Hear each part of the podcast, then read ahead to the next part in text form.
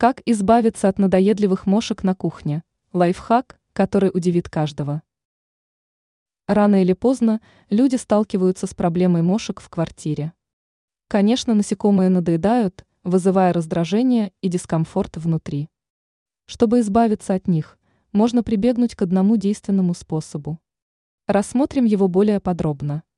Для решения проблемы важно подготовить лист бумаги, фрукты и стакан. На дно стакана положите фрукты, привлекающие мошек. Это могут быть бананы, персики или груши. Фрукты выступят в качестве приманки. После того, как вы закончили с фруктами, возьмите лист бумаги и сложите его колпачком. Далее положите бумажный сверток узкой частью вниз.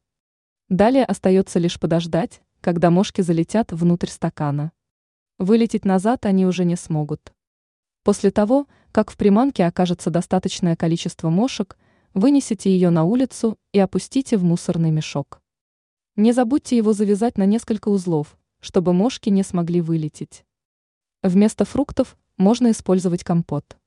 Этот вариант будет хорош тем, что мошки не смогут выплыть. Чтобы мошки больше не появлялись в вашем доме, убирайте еду в холодильник.